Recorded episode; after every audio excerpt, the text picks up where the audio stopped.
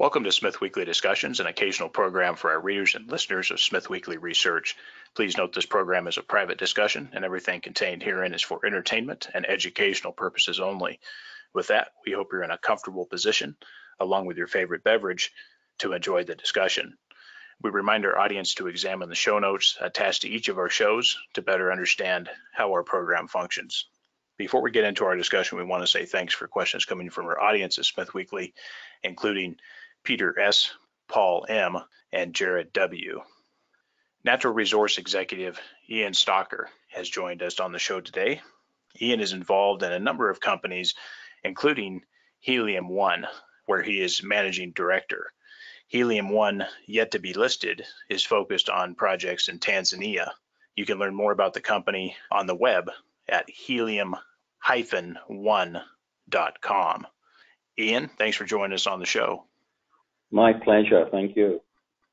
Well, Ian, for our audience who may not know you, can you talk a little bit about your experience in the natural resource sector? Sure. I've been around quite a long while, in actual fact. I'm probably sort of forty-seven years into my mining career, and it just seems like yesterday when I started. Um, but uh, in more recent years, I've been working with a number of junior companies in a range of commodities, gold, uranium, lithium, copper, et cetera. So I've got a pretty good background in the sort of general commodities business and got, if you like, aware of the corporate side of things starting roughly about two thousand five. So that's almost fifteen years ago. Um, and we've had some good successes with the projects uh, that we've taken on board uh, with some outstanding sort of returns for investors who came on board and joined us at the early stage of our uh, operation. And right now I have a little company called uh, Helium One, which I think has got all the real indications of being a very successful company as well as we move through this sector. How does the broad market look to you as far as the natural resource sector compared to the, the big broad market? We have a lot of lows in commodity prices across the board. Do you see that natural resources are really at a turning point and, and headed higher from here? Look, I think there's some real opportunities, Andrew, in our businesses, uh, in the mining side of things. Um, Robert Friedland, at the last one of the last meetings I went to, called this coming year the revenge of the miners, um, in that we'd suffered for so long, I guess, that our time was now due. And I, I don't think he's necessarily wrong. Calling the timing is always a difficult thing, but there are opportunities existing. And what investors and even mining entrepreneurs must do is choose the right project in the right environment. Um, and that way you've got a better chance of success. So it's, it's been able to pick and choose rather than just being a scattergun approach. But there is, the market's tough and remains tough. I don't suppose it will change that dramatically overnight. But again, as I say, with the right project, the right people running it, the right market environment, you can have some real success. And Ian, do you see the natural resource complex rising with the broad market, or do you see an inverse relationship playing out going forward? I think, again, there'll be there'll be hot spots, Andrew. Um, you know, one of the things, a lot of commodities by them, their name tells you that they're usable. So, you know, we obviously reflect the demand uh, that exists from the broad market in terms of infrastructural projects, et cetera. But I think there is uh, an awareness that a lot of companies have been cutting back in production, um, copper and even gold. We're well past, if you like, the uh, the big record times of production, and the bigger companies who have not been investing in exploration in any real way in the last, I don't know, five, eight years are now finding that their own backing resources, their own reserves are diminishing to a stage where they're going to have to go in, look at the junior market, pick up some of these companies, and that will give us that kickstart. Um, but I do think investors are still generally on the sidelines looking at um, companies that have got good cash flow rather than exploration potential, but that that's coming, uh, and I think the broad market, you know, people will have some confidence that the broad market's consistently good, and then they're willing to take a little bit of a portfolio and put it into a risk environment. And you know, mining is a risky um, business, make no mistake. But I think we will see upside, Andrew. Well, I want to get to Helium One in a moment, Ian, but first uh, I want to talk uranium for a moment, uh, a place that you know quite well. We have a fairly large following in this sector, and this audience knows you've been able to succeed in this sector. First, what are the final pieces for this market to come together and move higher? Well, I believe uh, I'm a, I believe in uranium to begin with. It's a commodity that is in demand. Um, what we have to see, I think, is the first trigger is significant utility purchasing of the uranium going forward. They seem to have been very sporadic in the last few years, and there's been enough, if you like, loose uranium around, if I can use that term, in the spot market, that guys have been able to uh, save money and save entering into long-term contracts. Contracts, but I believe that's now coming down. And when you start to see that, when you see the long-term contracts beginning to pick up in volume, I tell you the market will move very quickly, because you, it's just been too long. We've been in the shadows for too long in the uranium sector, and it's time for us to come back out. Now, Ian, you've had a, an involvement in a number of uranium-focused companies recently, and as of late, it appears that you've also been working on some other ventures and have stepped back a little bit from the uranium sector. Which companies are you still involved with, and what is your plan for this sector going forward as far as your involvement? Look, we took the opportunity when lithium was a hot commodity to be involved in that, and we were lucky enough to pick up some good projects in Argentina uh, into a company called L S C that, again, timing-wise, we got it right from a point of view of selling into a market that was really heading in one direction, which unfortunately goes downwards. But we managed to get the, our investors a, a nice return on that. And I, again, I think it's a commodity that will come back. On the uranium side of things, I still have an association with a company called P L U, which is Plateau Energy Metals, which is both a lithium and uranium company. Um, and I, I keep close to it. I think uranium is a great story going forward. And it's hard with the successes you've mentioned, Andrew, I've had in the past, not to be a uranium believer. It just will come back. And, you know, there's one or two small companies I keep my eyes on, and, you know, I try and help out. But I, I look, I think the uranium market space is one that's well worthwhile keeping your eye on. And Ian, if you were an investor in this sector, how would you get exposed to best take advantage of a upward uranium price? I'd get into some of these junior companies now, companies that have real resources as opposed to exploration. So they're further down the line of development. Um, they may even have done, in some cases, the uh, P E A or perhaps more detailed P F S, and in some cases even a, a B F S. And if the numbers are looking good, um, then that's the kind of environment, because the, the value of these companies is very low right now. But again, pick and choose. Don't just scattergun it, in my, my opinion. Get to the stage where you've seen companies that got um, resources, potentially even reserves, and have demonstrated that the cost of production is in the lower quartile. Because I can make all these sort of thoughts that the market's going to improve, and just as you can, Andrew, and I'm sure your own um, investors look at this and make their own thoughts um, through what they learn. But really, if you're in the lowest quartile of an operational performance, you can withstand the blows that the market's going to give you. So look at those companies that are trying to produce uranium in this case, or gold, or whatever it might be, at a, the lower end of the cost curve, because they will take the pain and survive. And that's where you want to enter now in some of these junior companies. Well, I'd like to go back to the last cycle in uranium and talk about your work involving the rise of Uramin. Ian, can you take us back to the events occurring in the market? Tell us your thought process and strategy to how you built this up and sold it off to Areva at the time. Can you tell us the story? Sure, we can. It's a great story to tell. Um, we got the the bug in uranium in two thousand five. The, well, I actually had been involved in uranium from nineteen ninety-nine, funny enough, and I was trying to make a project work uh, when uranium was selling at seven dollars a pound. And although we had all the wonderful announcements from Kyoto, from Rio and from Kyoto in Japan telling us that, you know, we were uh, causing problems for the environment, one way to clean it up was to increase the number of nuclear reactors. Nobody was really paying any real attention to it. I guess it was lip service in many ways, but we had the works. But by two thousand five, Andrew, the market had started to respond, um, and they were looking, particularly via the Chinese market, to build more and more reactors worldwide. And that's when the uranium price took off, and we took that opportunity of picking up projects predominantly in Africa, because I'd spent a long time in that uh, continent. And then we picked up a project in Namibia, we picked up a project in Central African Republic, and we picked up a big project in South Africa. And we took all three at that time through to definitive feasibility study uh, exercises. And it's interesting that all three of those projects were actually ex-Areva to begin with. They had owned them previously, and there was a lot of knowledge in them and a lot of money spent in them. So we had a really good position to start from.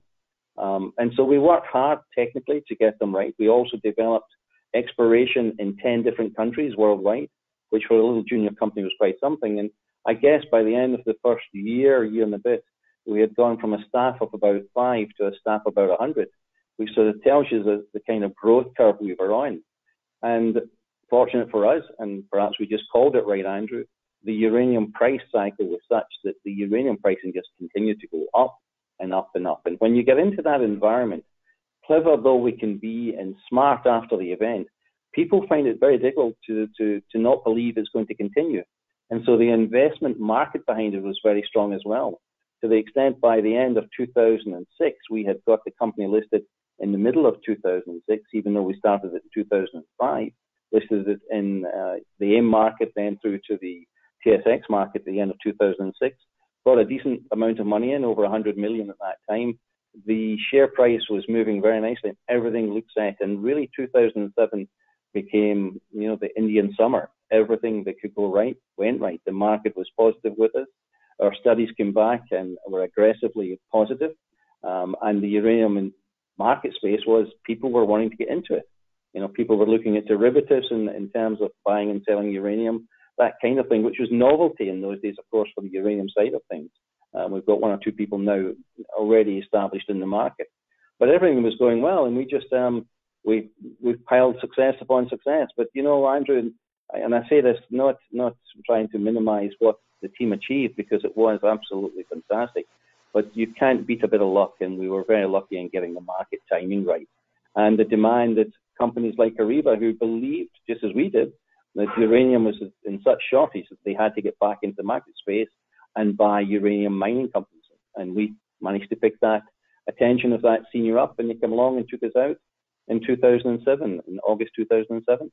Uh, and of course, funnily enough, we get the, more or less on the day we sold, uranium was trading, trading at its highest spot price of one hundred thirty-eight dollars per pound at that time. So, you know, lots of things went in our direction, but you've got to steer the company, you've got to manage the company, and you've got to work hard, which we did to get the end result we achieved for our investors. Ian, if you were leading a uranium company, let's say uranium prices are, are headed up, and if you were leading a uranium company today in a rising price environment for uranium, what would you do differently in this current market condition as compared to what you did last cycle? I think probably the most important thing I would, I would do is make sure, and you can tell from my accent, I am, it's no surprise to you, I would be very careful as to where I spent my money, because the last ten years have told us how hard it's been to get money into projects to get the work done to achieve the results you want. Now, that first cycle, people were giving us money. It really was, by comparison, um, a little bit easier than it is today. Uh, nothing's ever that easy. But I think the lesson learned is, guys, take the money you get, use it wisely. Don't overload overheads, corporate activity. Stick to your knitting, get the right things done, but go with a company that's got resources reserves and have got that profile in the lower quartile, because that's what we we did. We got three operations, or we got three projects through to, you know, construction decisions. And, you know, we were ready to build. We had started work down in Namibia, in actual fact, and we started building there. What was called the mini plant. Uh, there was three stages, MIDI, MIDI, and MAXI. We did the mini, and we uh, constructed a, a desalination plant. So that that would be my lesson. Is, is still, you have to push on with the project. You do need uranium. It's a commodity that is in demand. Um, so be ready to get that commodity up and running when as quick as you can. To do that, choose a company that's closer to uh, the construction decision if you can. But be careful and mind your money as you go along. Don't waste it. Now, you mentioned uh, Plateau Energy Metals earlier. Is there another company or two in the sector today that you like that you can mention? Well, look, you've got the big uh, ones in Canada, which are um, NextGen and, and Fission. And they've got good projects, but the challenge that they have, of course, is the amount of capital that would be needed to bring these projects on. Um, you know, and, and but I'm sure they feel very confident they can, can get that capital. But again, I, you know, the way I tend to like my work is you, you try and keep the capital as low as you can, because again, it's hard to find. It's not easy. Nobody just gives you a check just because you're a good-looking guy or you talk cleverly or whatever. You've got to demonstrate that the credentials of your project are in fact real. And by keeping the capital tight, it's generally easier to get the message across that you have done your homework correctly. But they're good projects. But there's a lot of juniors out there. Um, they've been dormant for so long, Andrew, that you know some of them are going to get attention, uh, including Plateau Energy Metals. Very well. And Ian, can you speak just briefly on the gold side of things? I know you're doing some some work there. Can you speak briefly to your work at K ninety-two? And then also, uh, you've recently come on board with Condor Gold in Nicaragua. Can you speak to both of those companies? Yeah, look, I, again, I believe the gold market is in a positive state at the moment. Um, as I mentioned, I think earlier in this interview, Andrew, the, if you like, the peak supply has has already been hit, and we're now in the, the downside of it. There's just not as much gold uh, about, and a lot of good projects have already come and gone. And so that tends to mean you're at the sort of average projects where you need a really good environment to make them work, and it's happening. But um, we were fortunate enough to pick up an asset from Barrick Gold in two thousand fourteen and fifteen of this, this decade called K ninety-two Mining in Papua New Guinea. And that little company um, survived a lot of difficulties. Times were hard in twenty fifteen, sixteen, seventeen in terms of um, gold equities and gold companies as a consequence. Money, again, was just that, that tough environment. But we kept it together, kept it tight. We didn't build up a huge um, overhead that just crippled us. We kept it very, very tight. And we had um, good fortune, again, come our way in twenty seventeen with some drill holes that we had been planning to do, but it was forced upon us in some ways with, with certain circumstances. And that gave us what we call the discovery hole in Cora North, um, which is part of the ore body within K ninety-two. And we've now got an ore body up there that we're mining that I know we've had a very successful year, twenty nineteen in. Um, and we are, just as I've been talking about previously, in that lower quartile of operating costs. So again, we can withstand the pain that if the gold doesn't hold up at fifteen hundred dollars an ounce and it goes down to eight hundred dollars an ounce, well, I can tell you there's a lot more companies that are going to suffer before us, and that will cause the change to occur quicker rather than later, and we're still going to be there in business. So that one's uh, a really super operation that's come together, and the guys who are running it have done very well. I stay on the board as a director of that. I was the C E O. And then recently, as you mentioned, I've been involved with Condor Gold in Nicaragua. It's an earlier stage, obviously, than K ninety-two, which is a producing mine.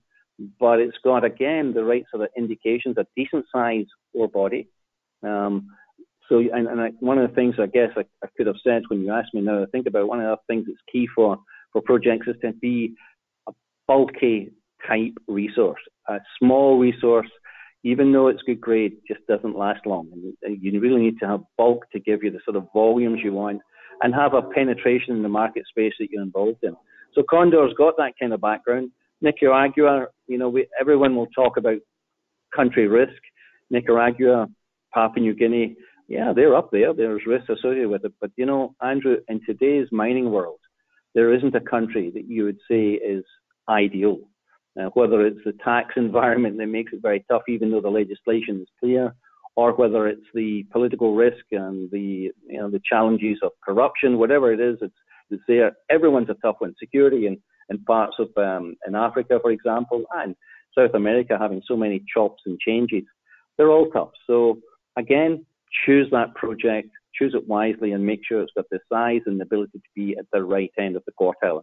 And K ninety-two covered that. So I, I, they, they're going well, and I like the gold space.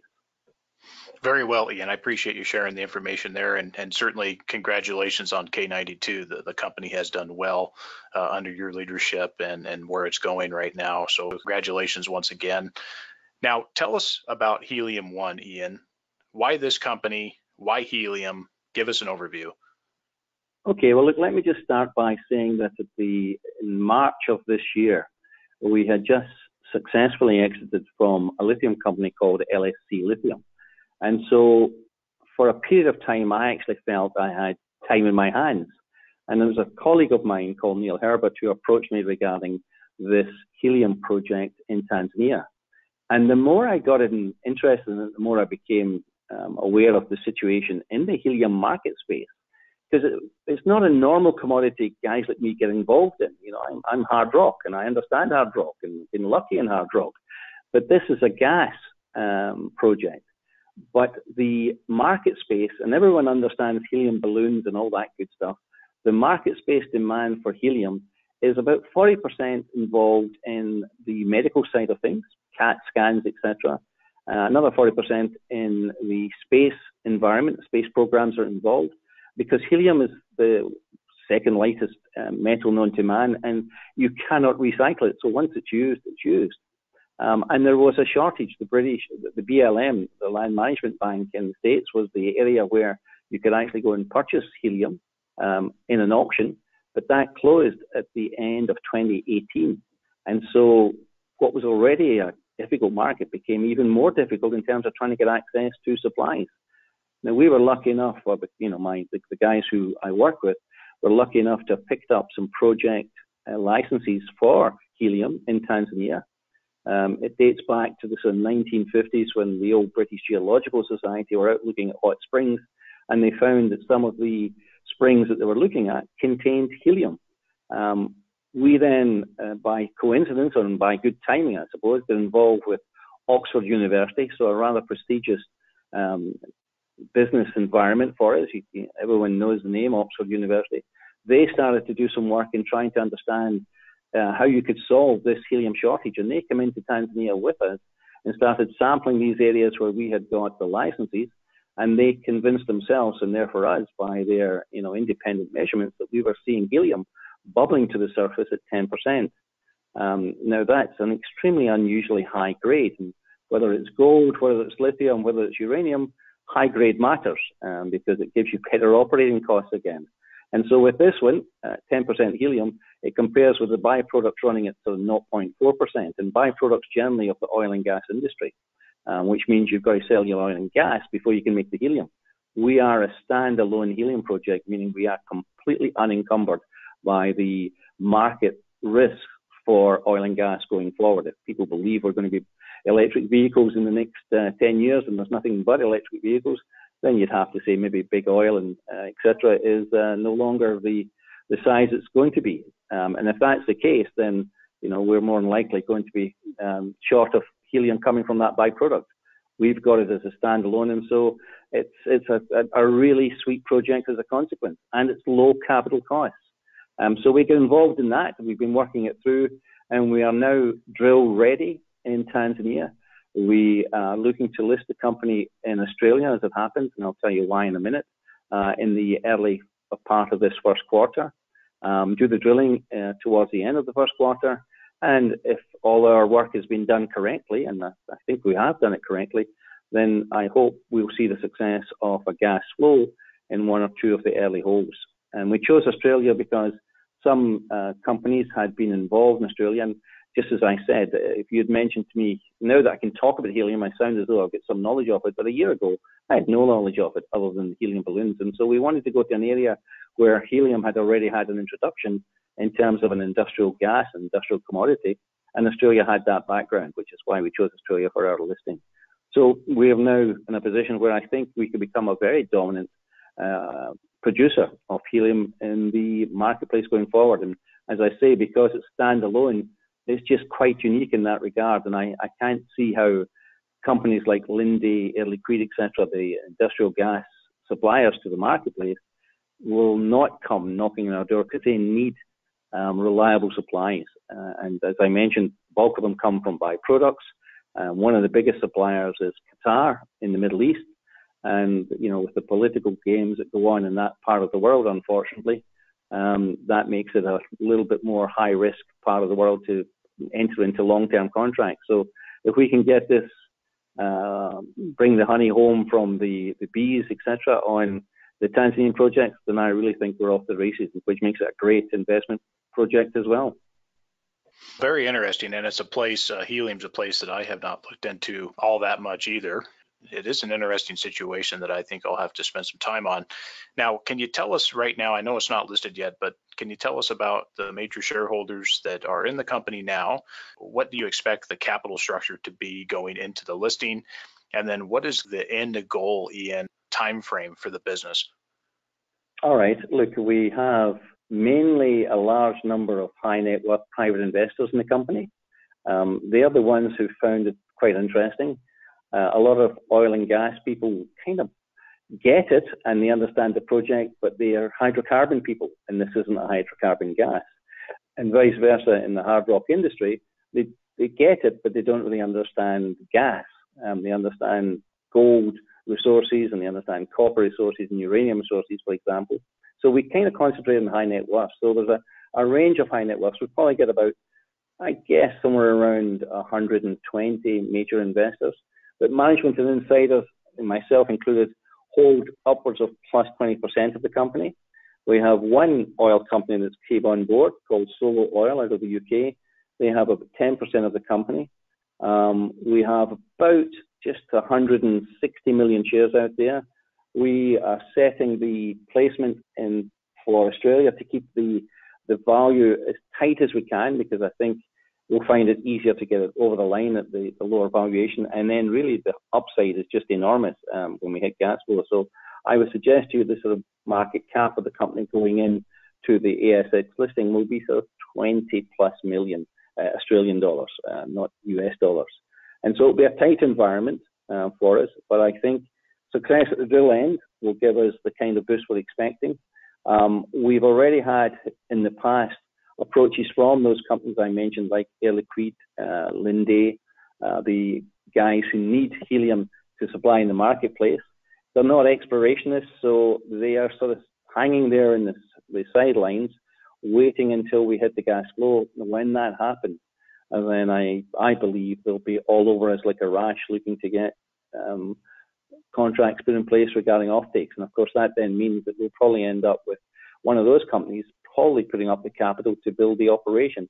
And a sort of basic operation, Andrew's roughly about fifty million euros is the kind of costing we had from one of the companies. Um, and that's going to pay back if we get the helium uh, that we expect to get. It's going to pay back based on the sort of last B L M, the last land, land management bank pricing, uh, payback of less than a year. So it's an extremely positive economic environment. And so when we get there, I think when we have gas flow, we'll be singing a different story than we are today, because I'm pretty sure the guys are going to be knocking on the door with some interest, and, and we'll just see where it takes us. And Ian, will the uh, the I P O price in Australia, will it be close to where management is is currently owning the shares in terms yeah. of price, or or how's that going to work? No, very close. I think, you know, we'd obviously like a small premium on it, but we're not there to be silly about it. So we're going to keep it tight, because I think, you know, it's a risk, like any mining business is. But, you know, if we can get the gas flow we're expecting, and we've done all the homework, is you couldn't get better homework done in terms of identifying where we want to drill. And remember, we see helium coming to the surface anyway, so it's there. It's just what volumes it's going to come in. Um, if we get that success, then we are literally off the races. So getting a, everyone in now at the pricing that's appropriate, which is plus or minus where management came in. I actually came in above where we're listing in one of the placements. And we got, uh, there was so much excitement in twenty seventeen that the previous management were able to raise some funds at sort of twenty-eight cents per share, and we're now raising at ten cents a share. So everyone will get in at a price that I think will give them a lot of upside, Andrew. Can you speak to Tanzania for a moment? Can you speak to the environment there as far as the jurisdiction, the political environment? Sure. Uh, how about the costs, the, the cost structure there? What you guys, uh, what's what are you guys going to be dealing with in terms of costs for your currency uh, that you guys will be reporting? And then also, are there any other projects that uh, you guys are looking at for Helium One? No, we have tied up most of the licenses that have got helium showings on them in uh, Tanzania, and that grade that I mentioned, Andrew, of ten percent helium bubbling to the surface is just so rich by comparison to anything else in the world. I think it behooves us to make sure that we get this project as tight as we can and move it along as quickly as we can. Tanzania is, is Tanzania. It's, it's, that's the truth of it, and it sounds like a banal statement, but it's got its challenges and it's got its opportunities as a consequence. It's stable. Um, it's had democratic um, elections held there for some considerable time now.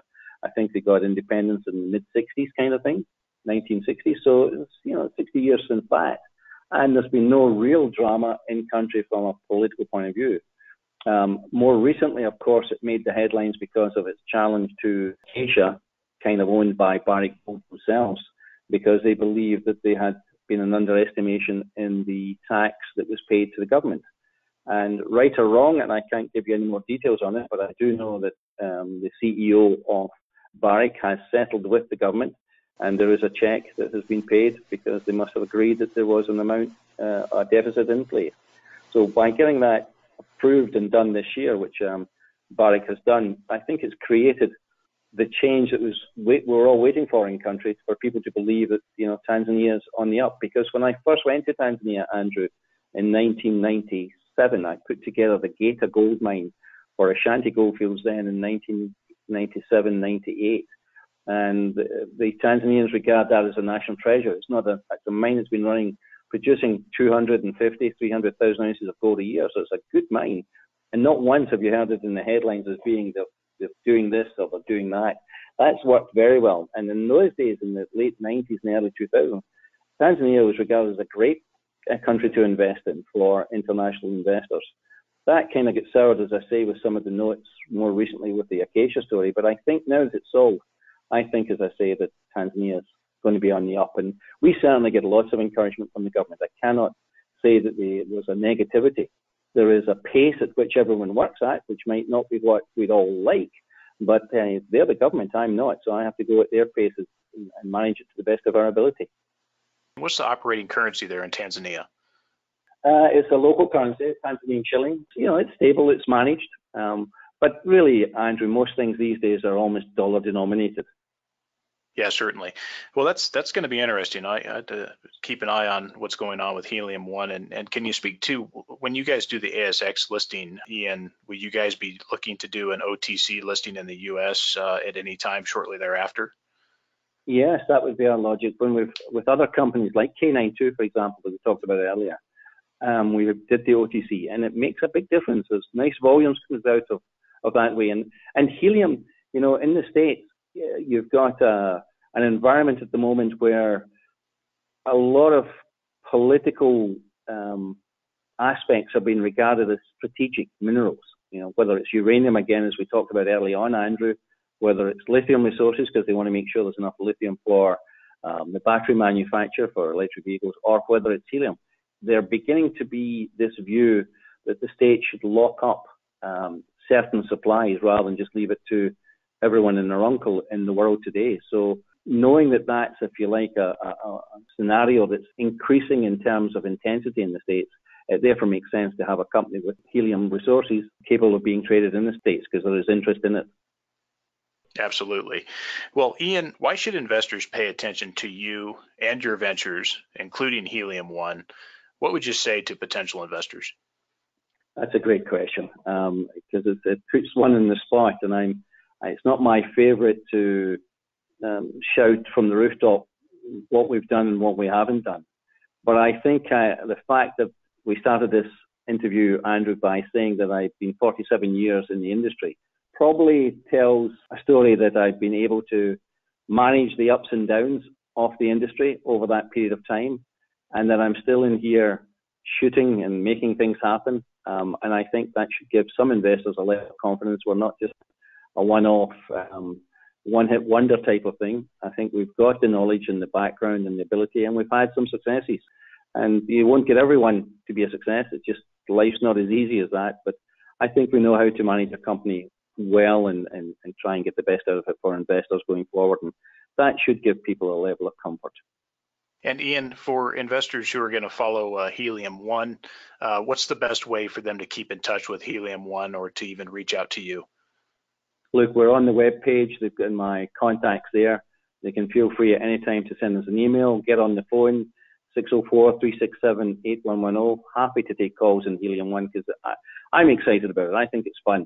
Uh, and if it's not fun, Andrew, after forty-seven years in the mining industry, there's no point in me doing it. Absolutely. I agree. Well, Ian, uh, thanks for taking the time to join us on the show. Uh, really looking forward to having you back again soon uh, to update. That would be great. I've thoroughly enjoyed it. Thank you very much for your time, Andrew.